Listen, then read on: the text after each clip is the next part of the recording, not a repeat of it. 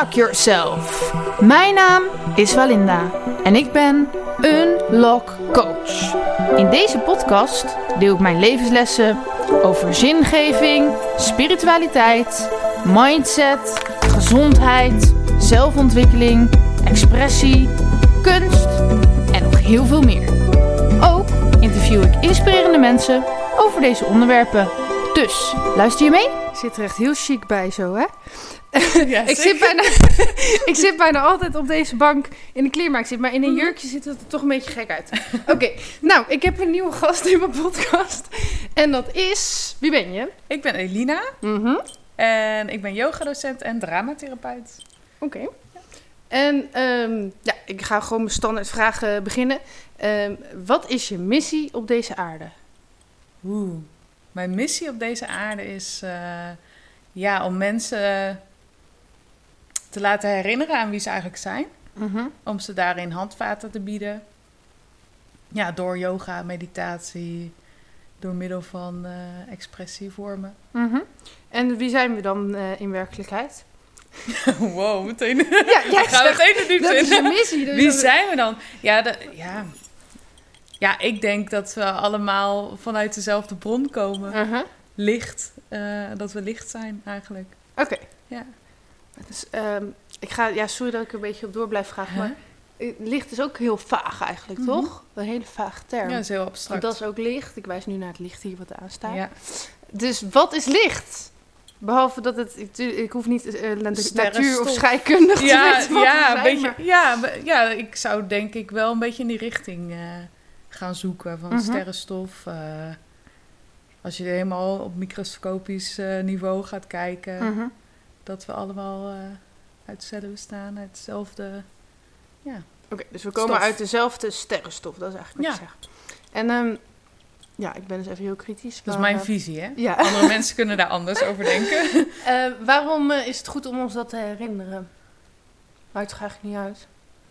ik ben even advocaat Nou, van de duivel. Ja, ja, ja, ja, heel goed. nou, wat ik merk, ehm, ja, als mensen bij mij komen voor therapie of voor eh, yoga, de- vooral mensen die problemen hebben of ergens tegenaan lopen, is dat op een gegeven moment, ja, dat dat ik in de weg zit. Mhm. En eh, ik vind dit of ik vind dat. Of natuurlijk kunnen er ook ervaringen zijn geweest die niet leuk waren. En hoe ga je daarmee om? Maar vooral, ja, het ik Mhm. ja, de vaardigheden die het ik heeft of die het ik niet heeft, dat zit in de weg. Ja. En eh, dat het is belangrijk dat we dat hebben hoor. Mhm. Het is niet zo van, oh ja, ehm, het ego hebben we helemaal niet nodig. Mhm. Of het ik of het eh, ik besef, want dat is heel handig in deze wereld. Mhm. Ehm, maar het is wel eh, fijn om daarmee te leren werken en niet een te smalle visie te krijgen van, oh ja, alleen maar aan jezelf denken. Of eh, ja, en dan daarin heel erg in je angst te gaan zitten of wat dan ook. Ja, Maar dat is toch, denk ik, ook wel een soort natuurlijk mechanisme dat we heel erg aan onszelf denken. ja. Ehm, waarom zouden we daar vanaf moeten? nee, hoeft het niet. Nee. Nee, maar er moet wel een balans zijn. Mhm. Kijk, als jij constant in een staat van eh, wanhoop zit of verdriet, dan, om, ja, dan heeft dat een effect op je omgeving ook. Mhm.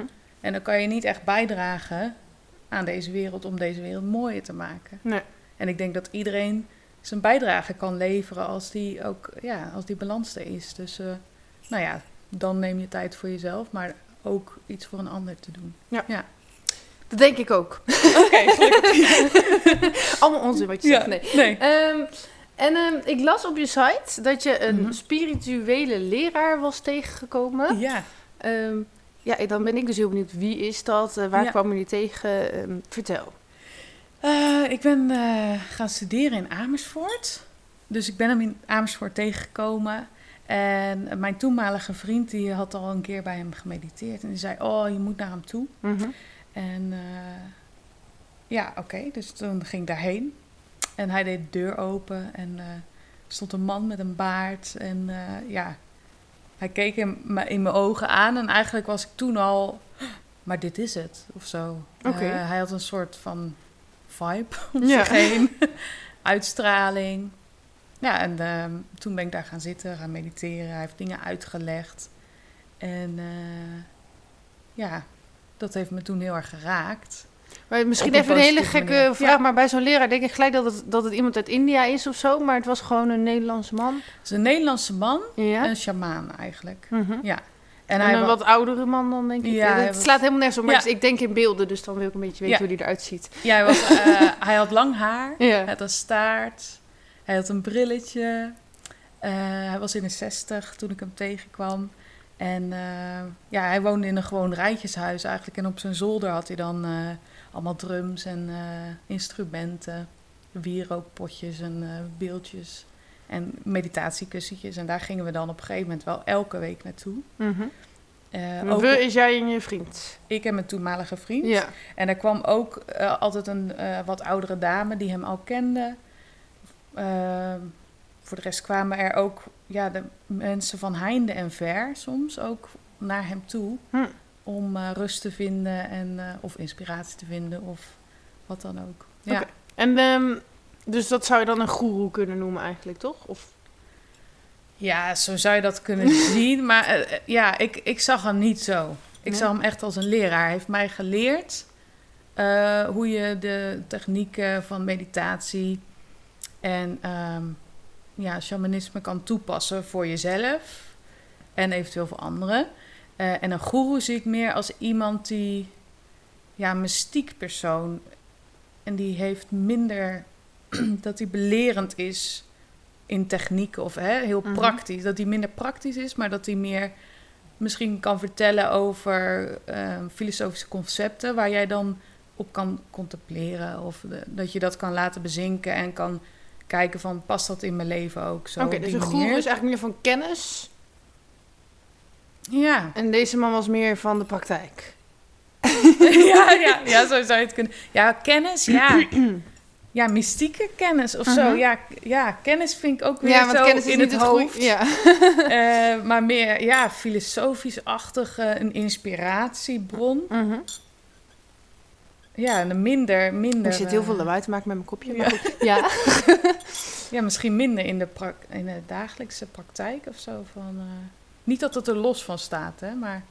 Mhm. En, en je hebt het misschien ook wel allebei. Eh, mensen die en die Ja. kennis delen. Ja, ik noem toch even kennis, vind ik gewoon makkelijk. en eh, de praktijk doen. Maar goed, deze goeroe. Eh, ge- geen goeroe, deze leraar. Ja, want ik denk, ik denk, wanneer ben je een goeroe? Weet ik niet. Als andere mensen je als goeroe zien. Ja. En ik zag hem dus niet als goeroe Nee, nee, of nee. zo. Nee. En als je nou jezelf als goeroe zou zien. Oh jee. nou, dat zou ik niet dan één? Nee, denk het niet. Nee, hè? Nee. Ja, maar goed, als Nee. stel dat, dat duizenden mensen over je zeggen dat je een goeroe bent, dan op een gegeven moment denk je, ja, misschien ben ik het wel. Dus dat is ook een beetje. Ja, stel dat duizenden mensen dat zouden zeggen. Dan zou je misschien wel jezelf schikken in die rol. Ja. Dan zou ik dat misschien ook doen. Ja. Maar weet ik, ik zou niet van mezelf gaan zeggen van kijk, ik ben een goeroe. Nee. dat, dat, en dan nog moet je denk ik uitkijken. Stel dat duizenden mensen Ja. zeggen van... Oh, eh, Walinda, jij bent eh, onze goeroe. Ja. Dan moet je inderdaad uitkijken. Dat is denk ik een heel grote valkuil. Ja. Van, oh ja, kijk mij eens, weet Mhm. je wel. Want daar heb je dan weer... Ja, ja, want dan ga je ook, weet ik veel, als je dan één keer iets, iets een beetje doms zegt of zo en iedereen gaat dat doen of zo, bijvoorbeeld. Ja, dan heb je weer die groepsdynamica Ja. en zo. Ja, en bij hem was het gewoon in kleine groepjes en ook soms één op één. En eh, ja, ik heb dat wel als een groot stuk van mijn persoonlijke ontwikkeling gezien. Van echt, ja, dat heeft toegevoegd aan Ja. mijn persoonlijke ontwikkeling. Maar Ja. is hij dan een boeddhist of een hindoe, of zeg maar, valt hij in een hokje qua religie? Eh, nee, niet echt. Oké. Nee, hij heeft eh, een opleiding gevolgd bij eh, Stefan ook. Shuem, shamanisme deed hij. Oké. Ja, Shuem.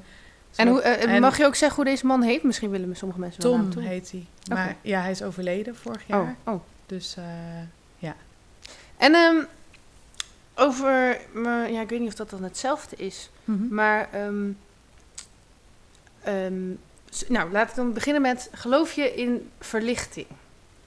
in verlichting, ja. Ja hoor. en verlichting, hoe, hoe leg jij dat uit? eh?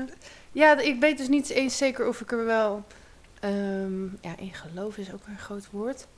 Nou ja, als je dus begint met je spirituele pad, reis, hoe je het ook noemen wil, Mhm. dan volgens mij zijn de meeste mensen dan wel van, oh, ik wil verlicht worden of, of ik wil daar richting die kant op, zeg maar. Mhm. En ik heb dus wel eens periodes meegemaakt dat ik alleen maar blij was en dat alles goed ging en alles leek voorbestemd. En toen dacht ik van, wow, ik ben verlicht. En toen ging het opeens En, en dat duurde ongeveer een half jaar of zo. Ja. En toen stortte alles in. Ja. Oh, en ja. ehm, ja, dus, nee, ik heb wel eens vaker dat soort periodes gekend.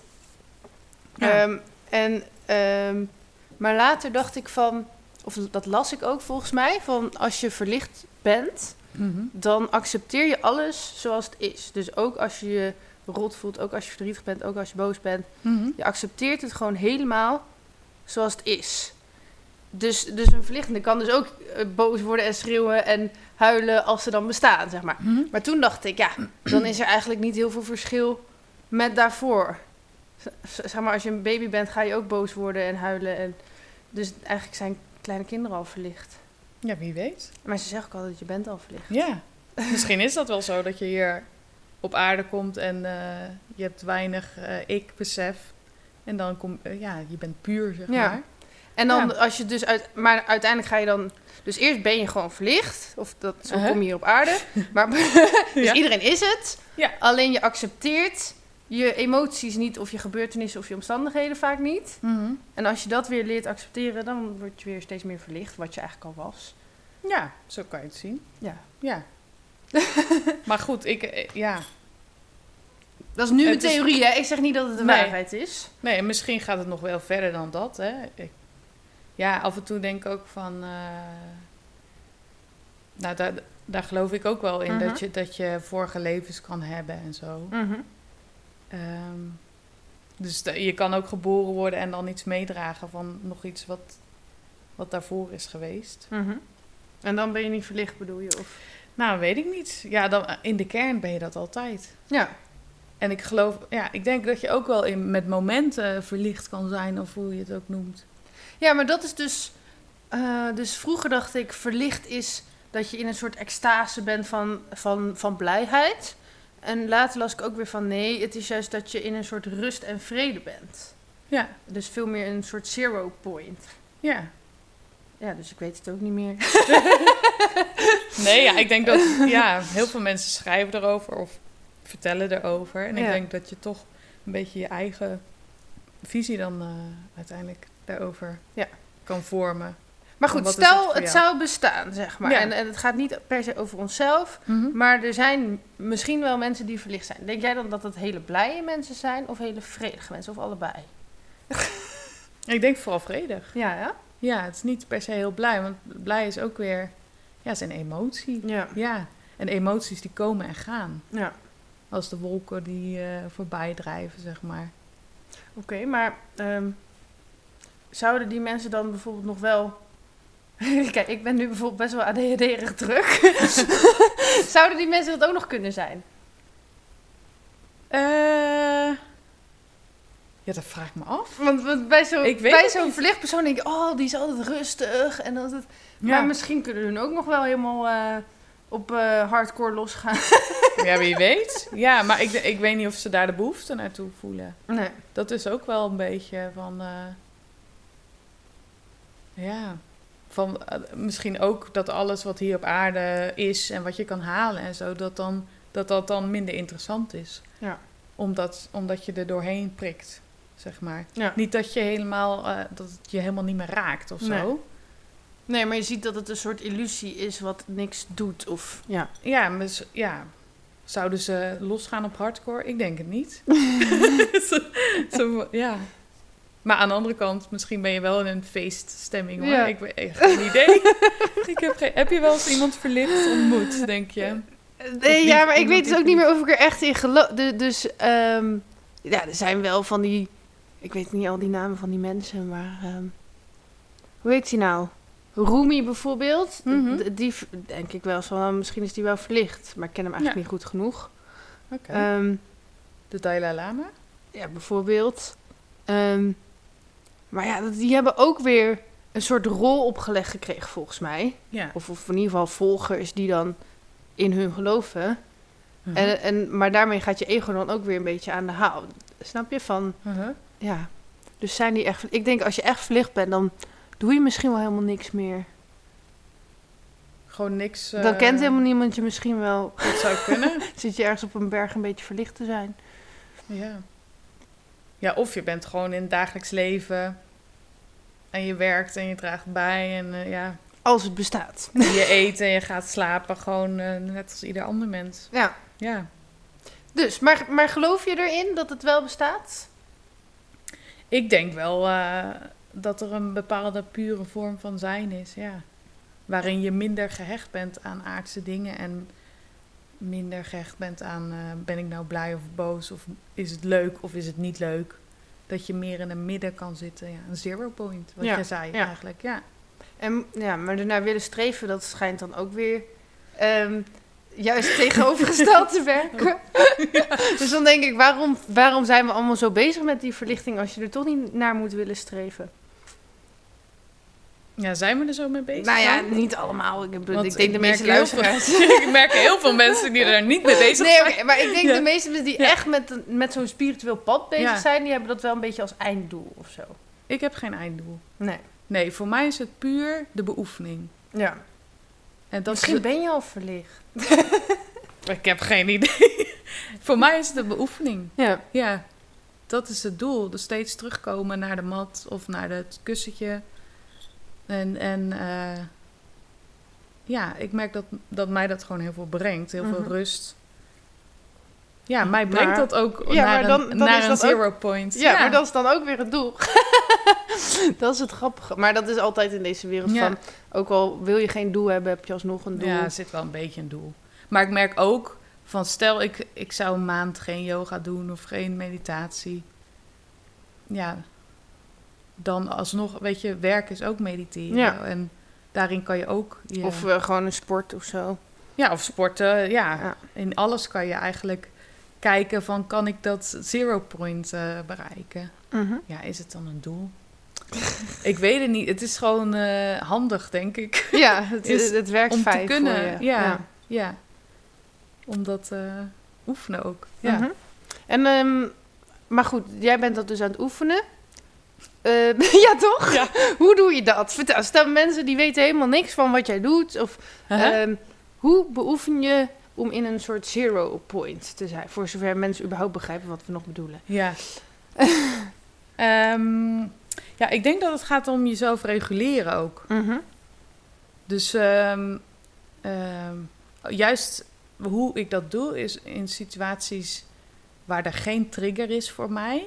Dus gewoon bij mij thuis eh, rustig eh, op de yogamat eh, mijn oefeningen doen en, en dan te mediteren, zeg maar.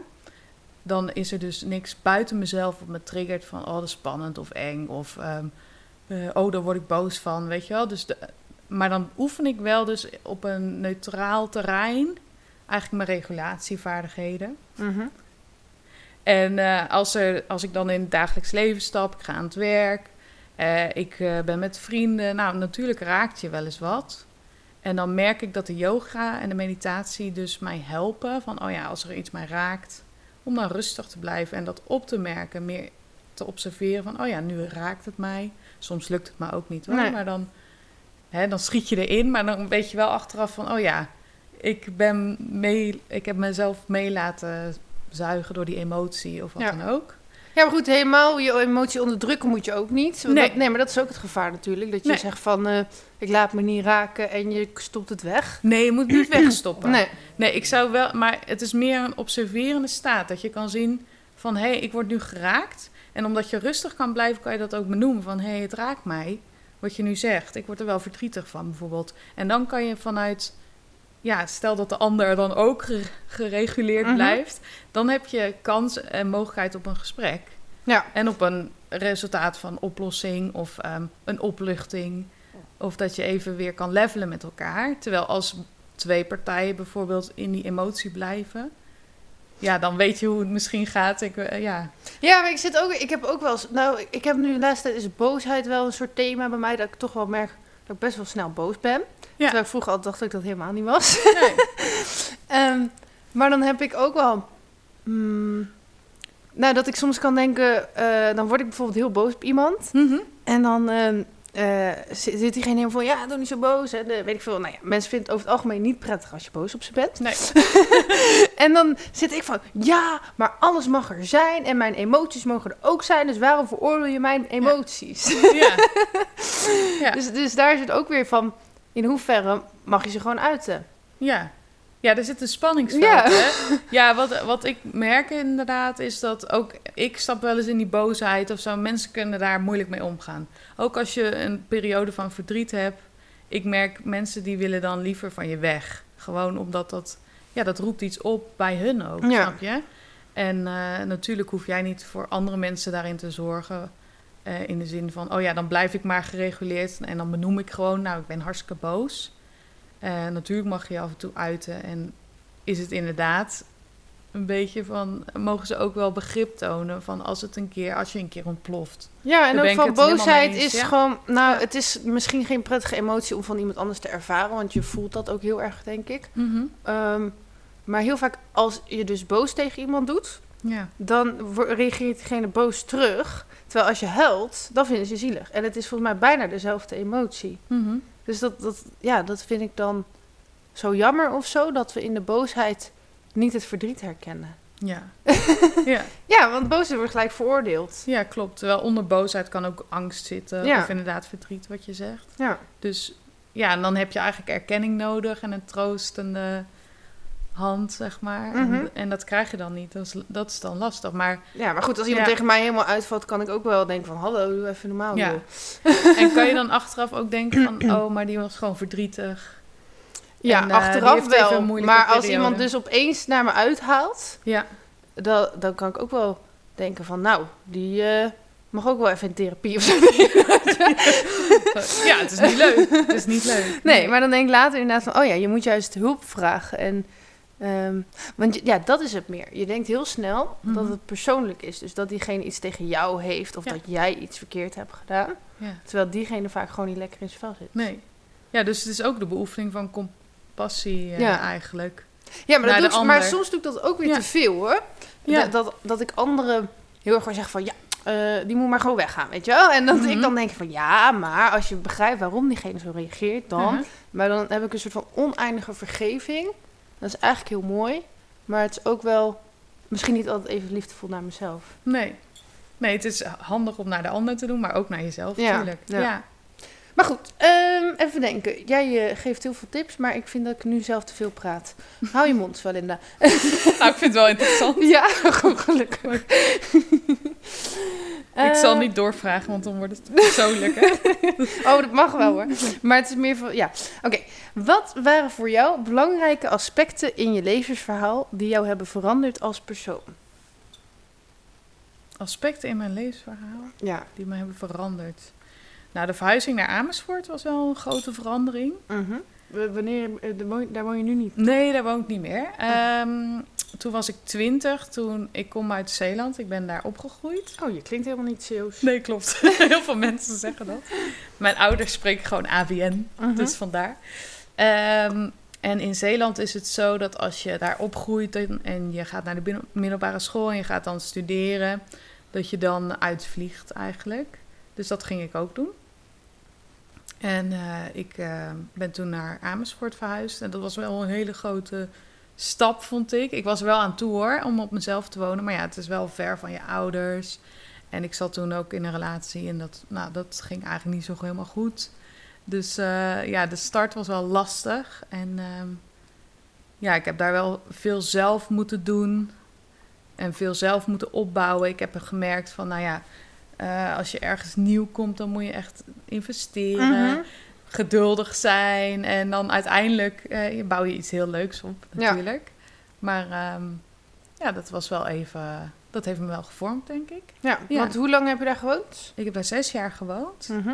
En toen eh, ben ik met mijn huidige vriend naar Ede verhuisd. En door die ervaring kon ik ook echt wel beseffen van... oké, ehm, ik verhuis nu naar Ede, naar een nieuwe plek.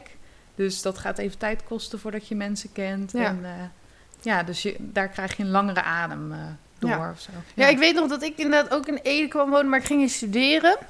Nou, dan op zich, via je studie leer je natuurlijk wel mensen kennen. Maar ik had het ook, ook onderschat hoor. Ik, ehm, want ik ging ook niet in een studentenhuis wonen, ik ging in mijn eentje wonen. Oh ja. Ehm, dus dat zou denk ik ook wel hebben geschild als ik dat wel had gedaan. Als ik bij een studentenvereniging was gegaan. Mhm. Maar dat deed ik natuurlijk allemaal niet. Ehm, en toen dacht ik van ja, ik ben zo spontaan. Ik heb zo vrienden. Zo, zo stond ik erin. En ik, maar ik ben echt het eerste jaar best wel eenzaam geweest. Ja. Dat jij- had ik ook wel Ja. een beetje. Ja. Want kijk, een praatje met iemand maken is Ja. niet zo moeilijk. Nee. Alleen iedereen denkt, nou, die is zo spontaan. Die heeft gewoon vrienden. Toch? Ja. ja. En, ehm, maar, maar vervolgens echt een vriendschap bouwen op een wat latere leeftijd. Als kind Ja. is dat heel makkelijk. Ja. Maar als volwassene, iedereen is druk, eh, iedereen heeft al vrienden, iedereen heeft al een leven. Dus ja, mensen gaan niet heel snel bevriend met je worden of zo. Nee, daar moet je echt tijd, eh, Ja. tijd voor maken. Ja, maar het klinkt ook zo Ja. wanhopig. van, hey, wil jij bevriend met me worden? Ja. Nee, ja, dat vraag je ook niet Nee. zomaar. Hè? En, en wanneer ga je dan na dat praatje ook zeggen van... hé, hey, wanneer eh, kom je een keer een kopje koffie drinken Ja. thuis of zo? Ja, dat, dat is dan ook weer een stap van wanneer doe je dat? Dus Ja. ja, ja daarin had ik ook wel een beetje een naïef wereldbeeld, denk ik. Mhm. Van, oh, dat komt wel goed. En, eh, ja, ja, dus dat heeft me wel gevormd. maar hoe heb je dat dan uiteindelijk aangepakt? Zeg maar dat, dat je, of had jij uiteindelijk wel een netwerk in Amersfoort? Ja, zeg maar? ja. Hoe, hoe heb je dat gedaan? Want ik denk dat dit ehm, een best wel een taboe onderwerp is. Dat er best wel veel jonge mensen eenzaam zijn. Ook Ja. oudere mensen. Ja, eh, die eigenlijk niet zo goed weten hoe ze ervoor kunnen zorgen dat ze een netwerk krijgen. Dus hoe heb jij dat aangepakt? Ja, wat mij toen heel erg heeft geholpen is dat meditatiegroepje. Ja. Want daar ehm, kwamen ook allemaal nieuwe mensen op een gegeven moment. Dus daar leerde ik mensen kennen. Mijn, stu- eh, mijn studie gewoon. Mhm. Met eh, studiegenoten dingen ondernemen. En ehm, ja, dan ga je ook uit en zo. En dan kom je ook weer mensen tegen. Ja. Dus wel gewoon bezig blijven, activiteiten blijven doen. Ja. Op een gegeven moment ben ik gaan sporten daar. Dus dan eh, ontmoet je ook mensen. Mhm. Ja. Ja, maar goed, Dus maar bijvoorbeeld, eh, ik zou niet zo snel bij een sportclub zeggen: hey, kom je bij mij langs koffie drinken of zo. Nee, maar je kan wel iemand vinden waar je mee eh, elke week Sport. even Ja, naar de sportschool gaat, gaat of zo. Ja. Ja, ik had dus zelf, dat is echt heel erg, Hm. maar toen ik dus na een jaar eenzaam, eh, ehm, eenzaam bleef, Mhm. had ik een soort plan bedacht.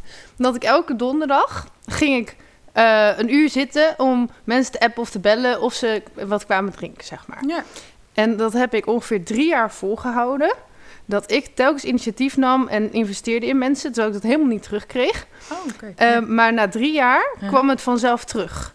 Kijk. Dus dat mensen ook mij belden of appten of Ja. weet ik veel wat. Maar dat heeft me echt... Moet het je was kijken hoe lang het duurt, Ja, hè? het was echt een netwerkplan. Ja. ja, en geduldig zijn. Ja. Dat is gewoon echt eh, de sleutel. Gewoon lief zijn voor jezelf. En nog steeds En, doe ik eh, echt, heb ik één dag in de week dat ik mijn contacten inplan als het ware. Maar Ja. nu is het ook wel eens van, oké, ik heb al zoveel afspraken staan. Vandaag Ja. kan ik het wel overslaan of zo. Ja. Maar ja, daar heb ik, ik had niet verwacht dat, het, dat je er echt iets voor moest doen of zo. Uh-huh. ja. Nee, omdat het vroeger zo makkelijk ging. Ja. Had ik ook. Ja. Ja. En het heeft mij gebracht dat ik gewoon wel goed alleen kan zijn ook. Ja. Gewoon dat je ook eh, ja, Ja, ik dat fijn wel. vindt. Mhm. Dat je alleen bent.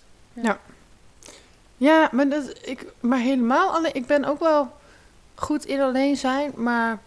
mm, nou, ik sprak een keer iemand die zei van je moet eigenlijk gewoon helemaal in je eentje altijd gelukkig kunnen zijn. Dus als je in een grot zou gaan wonen voor een paar jaar. Jeetje, Mina. Ik weet ook niet waarom diegene dat vond. Dat is wel heel veel eisend Ja. weer. Van, nou, je mag ook... eh, jongen. En toen dacht ik van ja, maar dat kan ik helemaal niet. Nee, joh, weet je hoe extreem dat is? Ja. Wie kan dat wel? We zijn ook gewoon mens, toch? Ja, We en, hebben maar ook gewoon een praatje nodig en Ja. een eh, gezelligheid. En- dat inderdaad. Maar, maar ik nam toen ook gewoon alle adviezen heel serieus als mensen dat zeiden. Oh ja. Dus dan was ik helemaal boos op mezelf dat ik niet alleen kon zijn en dat ik Oh. dan eenzaam was. ja. Zit er nog meer oordeel op, op eh, dat je je al slecht voelt. ja, dus lief zijn voor jezelf. dan. Ja. Is wel belangrijk. Ja. Ja. Oké, nee, ik geloof ook echt wel van ehm, dat, dat menselijk contact heel goed en helend voor je is, zeg maar. ja. Maar niet als je er 100% afhankelijk van bent en nooit alleen kan zijn. Dus Nee. er moet een balans tussen die twee. Ja. Waar geloof jij in? Mhm. Je kan ook gewoon zeggen mezelf. Geloof ik mezelf. Mm. Ja, ik geloof wel in de kracht van, eh, drama, van theater, van spel. Bedoel je dan ook drama van als er drama in je leven gebeurt? of- Nee, nee, nee. Drama in de zin van eh, eh, theater. Ja. Ja, van spel, van spelen, daar geloof ik wel in. En Ja. hoe heb je dat ondervonden? Dat, of, ja, wat doet dat en eh, waarom geloof je daarin? Nou, ehm, ik ben dramatherapeut Mhm. en ik ben vroeger heb ik heel veel met toneel gedaan en ik denk dat ik daar ook wel heel veel nieuw gedrag zelf mee heb kunnen exploreren en eh, mijn zelfvertrouwen ook uiteindelijk mee heb gekregen. En op een gegeven moment ging ik dus eh, ja, dramatherapie studeren. Nu werk ik als dramatherapeut. En ik merk ja, dat in het spel... je kan heel realistisch werken. Hè? Wij, eh, stel, wij zouden nu gaan spelen... kunnen we een situatie uit jouw dagelijks leven naspelen. En dan kan jij oefenen, ook al omdat het nep is, zeg maar, Mhm. omdat het spel is... kan je in een veilige setting oefenen met nieuw gedrag... of van, hé, hey, hoe kan ik dingen anders aanpakken? Maar het kan ook heel indirect. Je kan ook heel indirect werken. Dus ehm, we zouden ook een sprookje kunnen maken en dan wel met jouw thema's aan de slag kunnen. En ehm, ja, ik zie gewoon op mijn werk, ik werk dan met kinderen en jongeren vooral, dat dat gewoon ja, als een trein werkt. Dat, ja, Ja, daar geloof ik ook wel in hoor. ja ook, ook kinderen die, ja, die hebben natuurlijk nog niet helemaal de verbale mogelijkheden om diepe gesprekken te voeren of eh, ja, tot psychologische inzichten te komen. Maar in het spel kan je, kunnen ze dat wel. Kunnen ze heel veel eh, met hun gevoel Mhm. en eh, kunnen ze nieuwe dingen leren. Ja. En daar word ik heel enthousiast van. Dus, Ja, ja, dat snap ik. Ik had ook een keer zo'n meisje gezien van drie of zo, die, die durfde amper te praten. Mhm. En eh, of, nou, die kon ook volgens mij niet zo goed praten. In ieder geval, er zat van alles dwars, mer- Mhm. merkte ik, maar ze ging niet praten. En toen had ik op een gegeven moment had ze zo'n zo'n beertje. En toen ging ik via het beertje met haar praten, zeg maar. ja. Dat vond ik ook zo mooi, van dat ze toen opeens wel kon praten. Ja, ja dat, is, eh, dat is eigenlijk dramatherapie. Ja. je- ja, dan kijk je ook naar de mogelijkheden van wat, wat lukt er wel. Mhm. Ik heb bijvoorbeeld een jongen van elf. eh, nou, die komt echt binnen met een eh, schild voor zich. Een, een figuurlijk Ja. schild aan eh, weerstand en geen zin en niet leuk. En, maar diep van binnen is hij eigenlijk gewoon heel erg... vindt hij het spannend om te komen. Dus inderdaad hebben we nu de handpoppen erbij gepakt. En eh, ja, dan bloeit hij helemaal op. En dan eh, durft hij opeens wel mee te doen en te praten. Wordt hij enthousiast. En eh, ja, zolang de focus maar niet te veel op hem zelf ligt, Mhm. werkt het. Ja. Grappig hè? Dat Ja. Als je focus op jezelf ligt, dan, dan, dan zijn er allerlei angsten en dingen. Mhm. En als je dus een andere rol speelt, dan niet. Nee, Terwijl eigenlijk is jezelf ook een soort rol. ja, jij bent er gewoon. Ja, ook al speel je die rol, dat is het. Ja, Ja, maar, maar het is toch raar dat we dan die rol van onszelf zo serieus nemen. ja. En dan die andere rol, snap je? Je kan Ja. ook gewoon jezelf als een soort acteur zien. Aha. En dan zijn al je angsten en je pijn en weet ik veel waar je allemaal voor bent, is ook veel minder heftig. Mhm. ja, dan kan je er meer van een afstandje naar Ja. kijken, bedoel je. Ja. ja. Maar goed, dat gebeurt ook wel eens. Doe je dat wel eens of niet? Eh, ja, voor mezelf heel veel. Maar eh, dat doen ze ook bij familieopstellingen. Heb je dat wel eens gedaan? ik heb dat wel eens gedaan, ja. Dat Ja. lijkt me ook nog heel gaaf om in te verdiepen. Ja, Ja. dus voor de mensen die het niet kennen, eh, ik heb het een paar maanden geleden ook gedaan. Mhm. Je hebt wel meerdere soorten vormen hoe je het kan doen, want je kan bijvoorbeeld ook met poppetjes doen. Maar ik deed het met een groep mensen. Ja. En dan gaan mensen eh, een gezin naspelen of een hele familie. Dus je kiest dan van jij speelt mijn moeder en jij speelt mijn vader en jij speelt mijn broer. Ik heb geen broer, maar Mhm. Eh, en eh, die zet je dan allemaal op een plaats neer. En dan ja, lijkt het wel alsof ze echt die persoon worden. En, en volgens mij gelooft iedereen dat ook wel een beetje. Dat je als Ja. het ware die energie kan channelen, zeg Ja. maar. ja, klopt. Ja, ik weet nog steeds niet of... Ja, zeg maar... Oké, ik merkte wel dat mensen dingen wisten die ze eigenlijk niet konden weten. Ja. Maar ik vraag me dan toch af, is dat nou echt zo? Ja, nee, want ik denk heel veel patronen, die Mhm. komen gewoon in heel veel families voor. Oh, zo. En, en heel veel... Dat ze het vanuit hun hoofd bedenken, ja, maar dit past bij jou Ja. of zo. Nou, wat, wat ik merkte, ik ben representant geweest, Mhm. zo heet dat dan. Er was een vrouw die dan een opstelling ging doen en zij ging haar verlangen opstellen. Mhm. En eh, er was ook een blokkade. Hè? Dus ze had een verlangen en dat kwam niet uit. Ze wilde heel graag een soort kaartendek de wereld inbrengen. En dat liep maar niet en dat ging maar niet. En er was een soort blokkade. Dus iemand mocht die blokkade zijn, iemand mocht eh, dat, dat verlangen zijn van haar.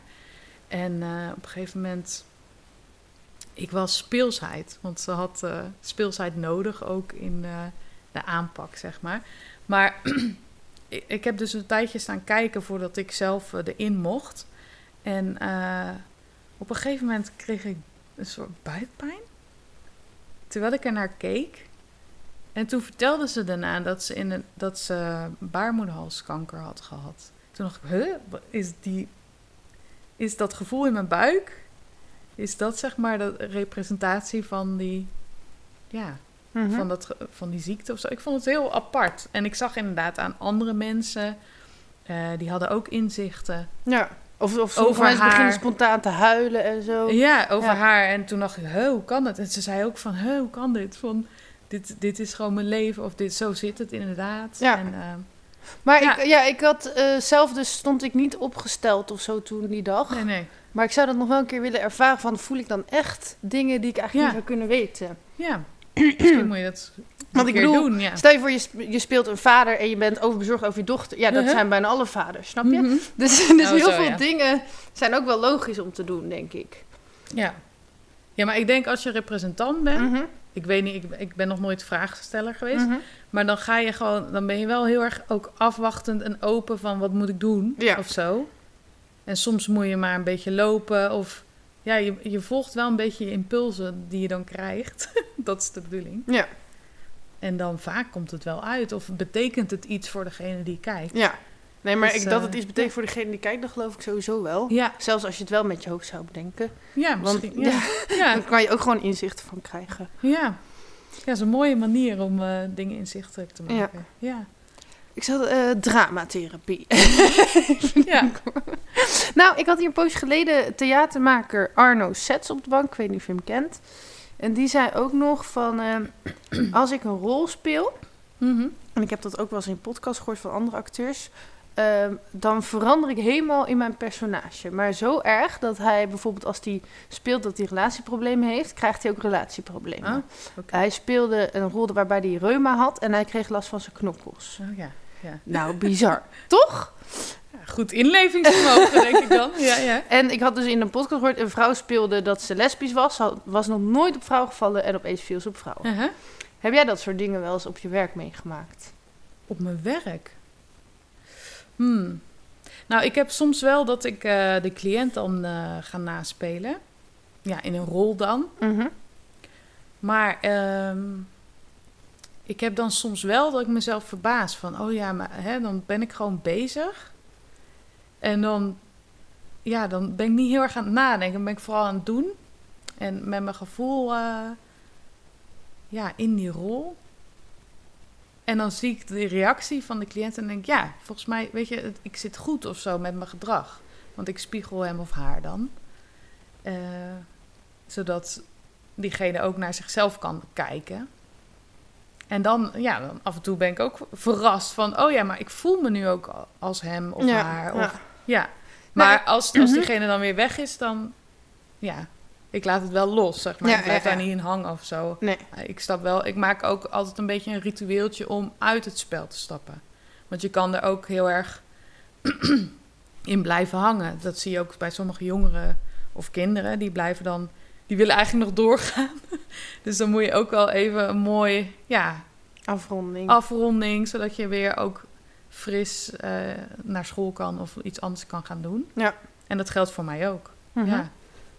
Eh, Ja. je hebt trouwens ook in die hypnose, als je dus Mhm. ehm, een bepaald doel wil bereiken. Je wil bijvoorbeeld wereldkampioen schaatsen worden. Ja? Nou denk ik dat we daar niet zo heel veel kans meer op maken. Maar dan eh, hebben ze dus ook rituelen in de hypnose... Of rituelen, ja, ik noem het maar gewoon even Ja. rituelen. Ehm, dat je bijvoorbeeld helemaal gaat channelen op diegene die wereldkampioen schaatsen is. Ik heb helemaal geen verstand van schaatsen, dus ik heb geen idee wie dat is. Nee. Maar dan gaan we daarop channelen. Uh-huh. En dan eh, geloven ze dus dat je helemaal die informatie ontvangt van die wereldkampioen. Oké. Dus dan kan je ook eerder wereldkampioen schaatsen worden. Of in ieder geval sneller schaatsen leren, Mhm. bijvoorbeeld. Ja. En zo kan je dat dus met alles wat je wil leren...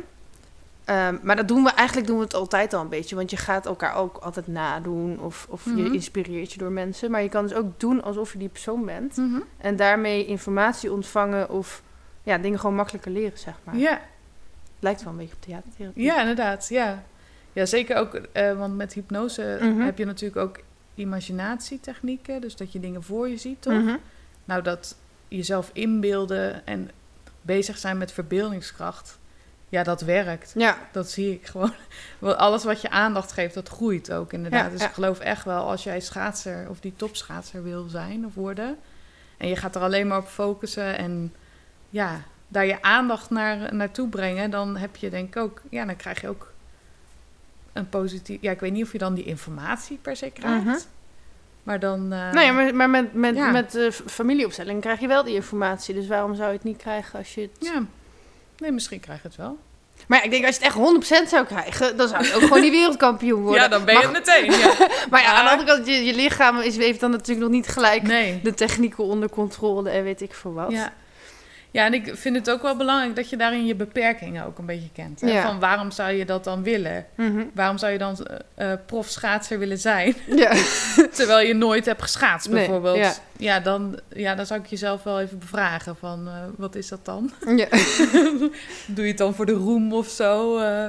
Ja, ik heb, ben daar denk ik, ik hoef geen schaatser te worden, maar ik ben Nee. daar misschien soms wel eens een beetje in doorgeslagen dat ik zoveel dingen tegelijk wilde zijn om maar ja, mezelf te bewijzen of zo. Mhm. Dus ja, dan kan je ook wel. eh, ik denk dat het belangrijk is dat je jezelf accepteert, dan dat je heel erg gaat streven naar allerlei grootse doelen. zeg Ja. maar.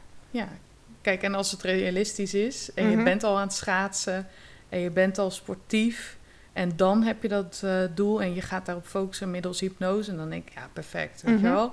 Helemaal toepassen. maar al, ja, het moet wel een beetje eh, logisch zijn. of Ja. zo. Ja, Denk nou, ik ik, ook. hoef, ik hoef ook echt geen schaatser te worden, dus Nee. dat scheelt. Oh ja. Eh, shit, ik had net nog een hele goede vraag. Mhm. Maar nu weet ik hem niet meer. Het gaat wel over die verbeeldingskracht. Ja. Oh ja, ik heb wel eens gehoord en eigenlijk ook altijd geloofd, maar ik heb er geen wetenschappelijk bewijzen bij gelezen. Mhm. Maar er zijn van die wet van aantrekkingskracht coaches en zo, die beweren dat als je je dus iets voorstelt, eh, bijvoorbeeld je doet alsof je aan het sporten bent in je hoofd, Mhm. dan zou je dus ook kunnen afvallen. Oké. Maar toen bedacht ik me laatst opeens, ja, maar als ik bijvoorbeeld droom dat ik dan sport, zou ik dan ook afvallen? Heb je het uitgeprobeerd? Eh, nee, nog niet. Maar nou ja, je hebt wel af en toe dat je beweegt in je droom. Ja. Ehm, nou, dus wat is mijn vraag? Nou, toen dacht ik dus wel... Toen dacht ik, ja, maar die bewegingen voer je niet uit in je slaap, want dat wordt geremd. ja. Du- dus, dus je brein snapt wel dat je slaapt. ja. En, en die coaches zeiden, je brein snapt het verschil niet tussen je verbeelding en echt. Maar dan denk ik, ja, Ja. dat snapt hij volgens mij wel. Nou, Dus dat vraag ik me af, want ik weet wel... Mhm, Kijk, dat zo fysiek, om het zo fysiek te maken als afvallen... mhm, dat, dat is wel lastig. Maar ik weet bijvoorbeeld wel als je eh, bijvoorbeeld eh, trauma gaat behandelen mhm. met verbeelding. Dus dan hè, dat je teruggaat naar de ervaring en dat je het dan anders gaat maken. Wel met, moet je wel met een therapeut doen. Ja, eh, ja. Even. Niet zelf, maar Mhm. met een therapeut. eh, dan kan je dat, ja, die lading van het trauma wel eraf halen. Ja, Snap je? Dus het, de gebeurtenis blijft. Maar de emotionele lading, of hoe je je daarover voelt, dus de ervaring eigenlijk, is veranderd. Dus je kan wel dingen veranderen met je verbeelding. En ook eh, als je bijvoorbeeld, nou, je hebt een heel heftig verhaal meegemaakt, maar je Mhm. gaat dan bijvoorbeeld met een heel gek stemmetje, Mhm. ga je dat verhaal voorlezen of vertellen en er heel hard om lachen en zo, Mhm. dan, dan is, heb je het ook al meer verwerkt, zeg maar. Ja, zelfspot Ja. helpt wel. Ja, ik weet niet of ik dat bij trauma zo snel zou toepassen. Nee. Ik zou, nee, ik zou dat eerder Ja. bij... eh, ja. Ik heb bijvoorbeeld wel eens een... eh, een ja, dat, is, dat lijkt erop. Ja. Dat je eh, bij een heel onzeker meisje... Mhm. Die liep dan ook met de schouders voorover gebogen en met de rug gebogen. En dan gingen we elkaar nalopen. Dus dan eh, loop je elkaar na. En dan alles wat een beetje gek is, dat ver- eh, vergroot je uit, zeg maar. En dus ik, ik werd ook nagedaan en ik liep dan een beetje zo met mijn handen. Een beetje Mhm. statisch. En nou, op een gegeven moment was zij. En dan hebben we haar ook haar houding uitvergroot. Dus Ja. en dat helpt wel van, oh, eh, voor zelfinzicht, maar ook een beetje zelfspot. Ja. Ja. Als Maar- het een beetje speels wordt gedaan, dan... Ja, eh, ja, ja. ja. Maar ook gekke stemmetjes kunnen dus echt... ehm, nou, ik, ik ben best wel fan van Edwin Leij, dat is ook een therapeut. En die ging volgens mij, eh, toen in coronatijd, ging die Mm. het nieuws... Ging die juist met een heel gek stemmetje voorlezen. Oh, Want iedereen was natuurlijk best wel angstig en zo. En als je dat dan opeens heel raar voorleest, dat, ja, Ja. dat helpt. ja, humor is wel belangrijk. Ja. hè? Ehm, geloof je in leven na de dood? Ehm, Wel een reïncarnatie, zei je net. ja, ik geloof wel in re- in reïncarnatie. Dus als je dat bedoelt, ja. Mhm. Of bedoel je, bedoel je iets als een hemel of wat? eh? Wat jij denkt dat, dat er gebeurt als we doodgaan? Ik denk als je doodgaat dat je dan... eh, De hond is je helemaal aan het aflikken. Ja, niemand weet het natuurlijk. Maar ik denk... eh, Je hoort wel vaak mensen zeggen van... Oh, dan zie ik nog een film van mijn leven voor, Dat- voor die, me. die wil ik, echt- ik hoop dat die er is. Ik ben echt teleurgesteld als er geen film is. Ik Ja? wil een soort comedy met alle, met alle bloopers. Ik ga helemaal krom liggen op Dat mezelf. ook grappig. Als die dat er zou niet- leuk zijn. Ja, als die er niet is, vind ik echt zonde. Ja. Maar goed, vertel verder. ja, nou ja, bijvoorbeeld zo. Ja. Mhm. En dan ga je en dan is er even niks, denk ik. Maar een film, En- film over je leven kan ook heel saai zijn. Weet je hoeveel uren je in je bed ligt? Of Ja. Ja, dat is wel versneld, denk ik, toch? zo. Over maar. Zie je jezelf maar slapen, ja. ja. De hele tijd achter de computer zitten of op je telefoon. Nee, ja, ja. Ik denk dat je dan op een gegeven moment wel... eh, en misschien mag je wel kiezen of je terugkomt of niet. Ik weet Mhm. niet hoe dat werkt. Ik denk dat het er ook anders uitziet dan we hier gewend zijn. Ja, Dat het eigenlijk niet eh, onder woorden te brengen is. nee, want wie zegt dat je ook... eh, hoeveel zintuigen hebben we nou ook weer? Zes? ja, en dan je zeven Ja. zintu- zintuig is je intuïtie, toch? Nou ja, wie zegt dat je ook al deze zintuigen hebt? Misschien heb je er wel veel meer of veel Ja. minder. Of, ja, En misschien heb je dat, dit bewustzijn van hier niet. misschien zijn er wel geen vormen of is dat Ja. heel anders. Ja, ik denk dat het vrij abstract is hoor. Ja. Maar goed. Want alles wat je je voor idee. kan stellen, baseer je op wat je al kent. Je kan Ja. niet iets voorstellen wat nog niet bestaat. Nee. Dus dat is echt... eh, Ja, dat is inderdaad. Ja, geen enkel idee is origineel eigenlijk. Nou ja, het is 100%. origineel als je samen dingen, eh, dingen samenvoegt. Maar er is niks wat nog niet echt bestaat. Zeg Nee. maar. Nee, klopt. Gek hè? Ja, dat is wel goed. ja, dus ik kan het wel bedenken, maar ik denk, ja, ik denk dat het abstracter is dan we ons kunnen voorstellen. Ja. En ik geloof niet in, in een hemel of zo, eh, Nee. met dat je in de wolken komt en zo, nee. Of dat je je familie weer ziet. Dat weet ik niet. Ik denk dat ze er nu ook zijn, ja. eigenlijk. Ja, oké. maar, Ja. maar sommige mensen zien echt zo'n soort hereniging van... Hé, hey, oma, ik heb je jaren niet gezien. Nee, ik geloof niet dat het zo zwart-wit is. Nee. In de zin van, oh ja, daar zijn ze, eh, zeg maar, als dat, het er, dat zij ergens anders zijn. Mhm. Dus eh, bijvoorbeeld Tom is overleden. Ik geloof, ja, ik voel soms dat hij bij me is. Ja. Maar zweeft hij hier dan rond als geest? Of hoe... ja, ik wil je niet bang maken, maar... Nee, ja, ik ben daar niet bang voor. Ja, nou, zo, ja, zo kan ik het- Ja, misschien wel. Maar is hij dan ook soms weer weg? Nee, dat denk ik eigenlijk niet. Oké. Nee. Net als mijn opa en oma en zo. Ja, die zijn wel bij me. Ja. Voor mijn gevoel. Oké. Dus, dus ik denk niet dat ze ergens anders zijn. Nee. Maar tegelijkertijd... Ja, sorry, ik probeer nog Ja, even... ja. Want we hebben gewoon deze wereld en deze beeld. Dus ik probeer alles Ja. zo letterlijk mogelijk te vertalen. Tom was geliefd door heel veel mensen. Mhm. Waarom zou die bij jou rondhangen? Goeie vraag. nou ja, daarom is hij er dus niet altijd. Want hij moet ook naar die andere mensen. Ja. Hij moet ook even daar... eh, ja. Ja, maar tegelijk, als je, als je overal bent en niet alles tegelijk, dan heb je Mhm. niet echt meer een lichaam. Dus dan kan je misschien ook wel op meerdere plekken tegelijk ja, wie zijn. weet. Misschien, eh, misschien is hij overal Ja. ook. Ja. Ja, Gek hè? Van hoe moeilijk dat voor te stellen is.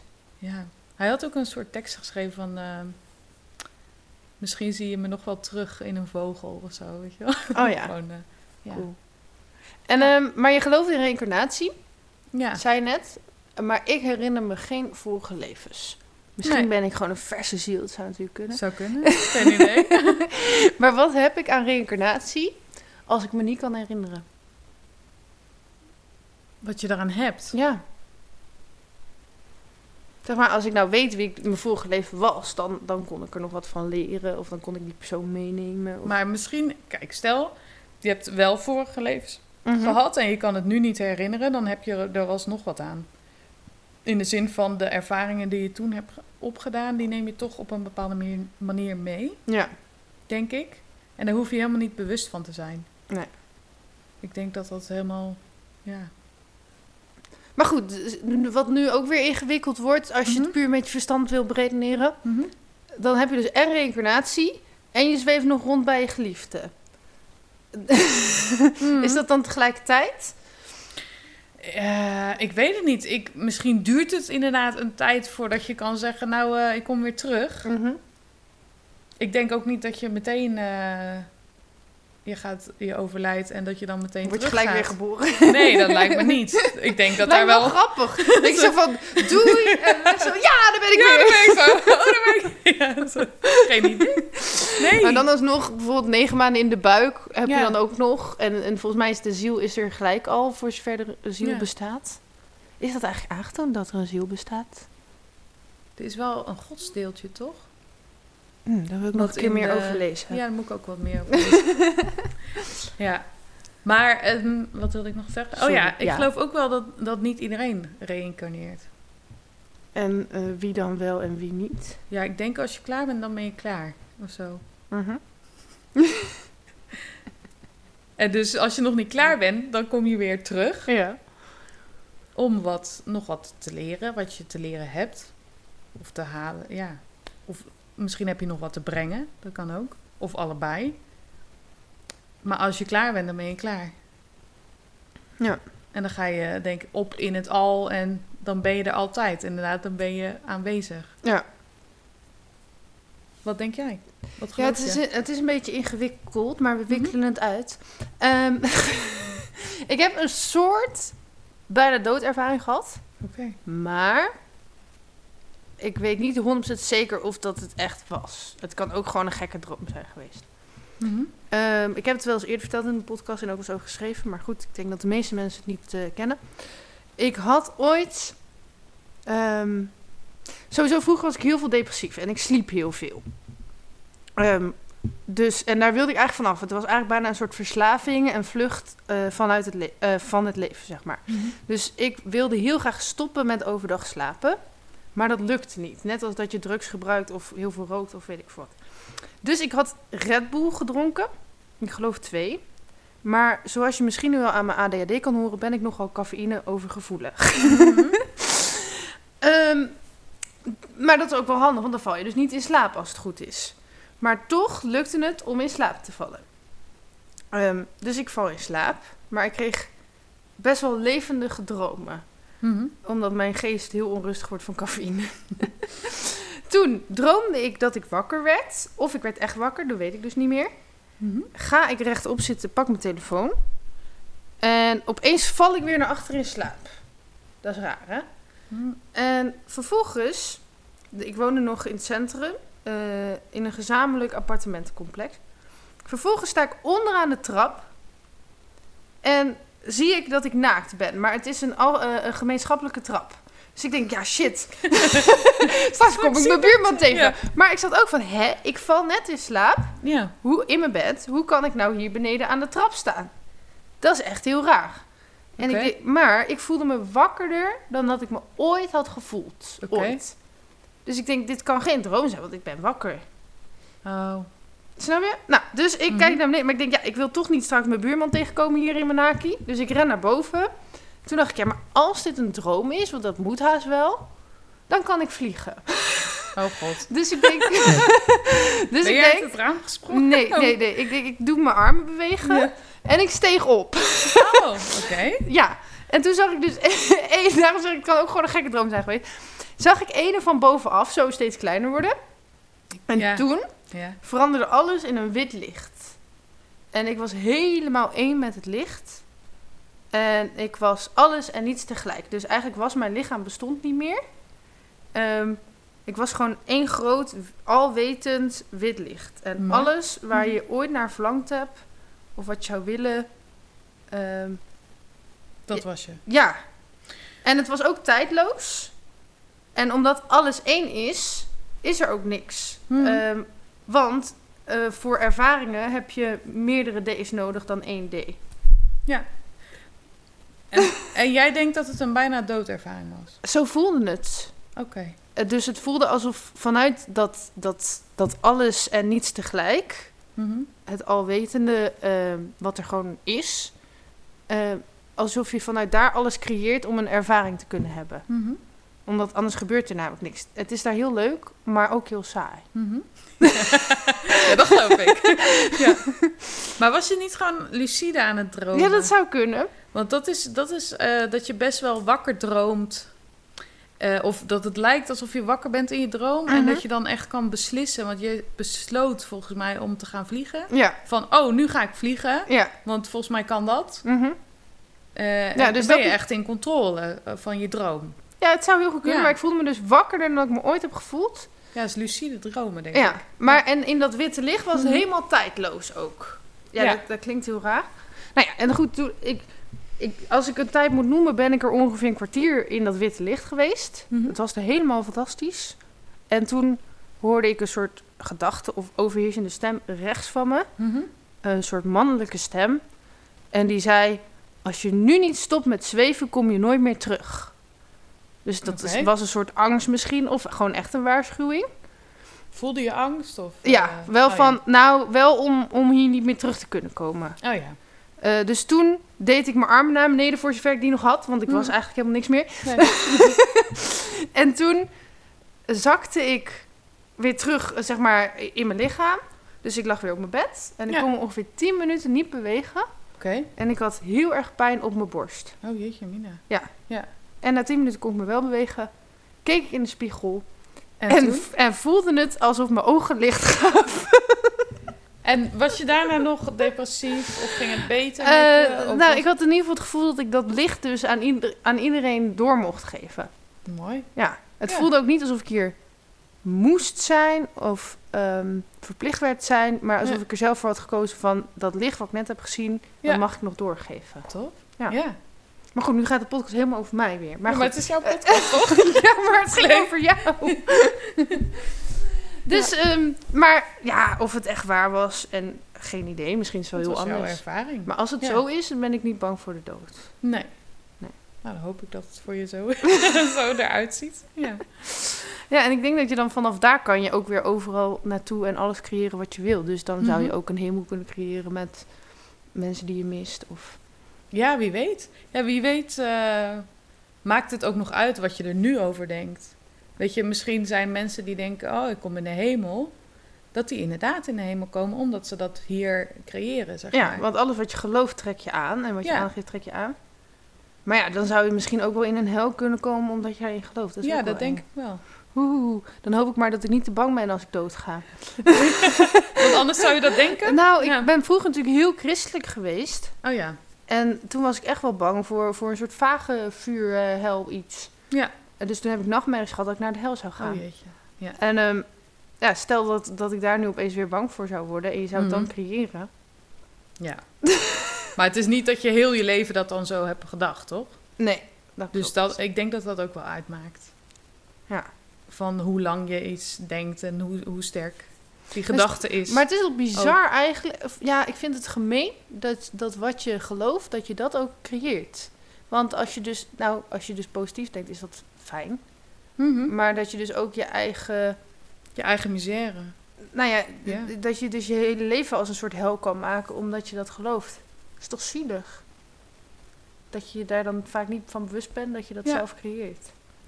Ja, maar misschien zit de les er wel in om dat te ervaren en dan om in een volgend leven dat aan te gaan of juist om daar nu iets mee te doen. Ja. Ja, Maar ik wil nog even zeggen voor de mensen die er naar luisteren en denken, ja, ik heb nu een kut leven, heb ik dat dan zelf eh, zo geloofd Mhm. en zo? Ehm, weet ik niet, misschien wel. Alleen, ik wil wel zeggen, je bent er nooit schuldig aan, zeg Nee. maar. Je zit niet bewust een kutleven te creëren, Nee, dat wil niemand. je wil het niet. Nee. maar het is, wel, het is wel mooi op een gegeven moment om de verantwoordelijkheid bij jezelf te leggen zonder schuld, inderdaad. Mhm. Omdat je dan gaat ervaren van, oh, ik kan wel wat Ja, betekenen voor mezelf. Ja. En misschien heb je daarbij iemand nodig hoor. Mhm. Dat kan. Ja, dus dat je wel... Ja. Ja.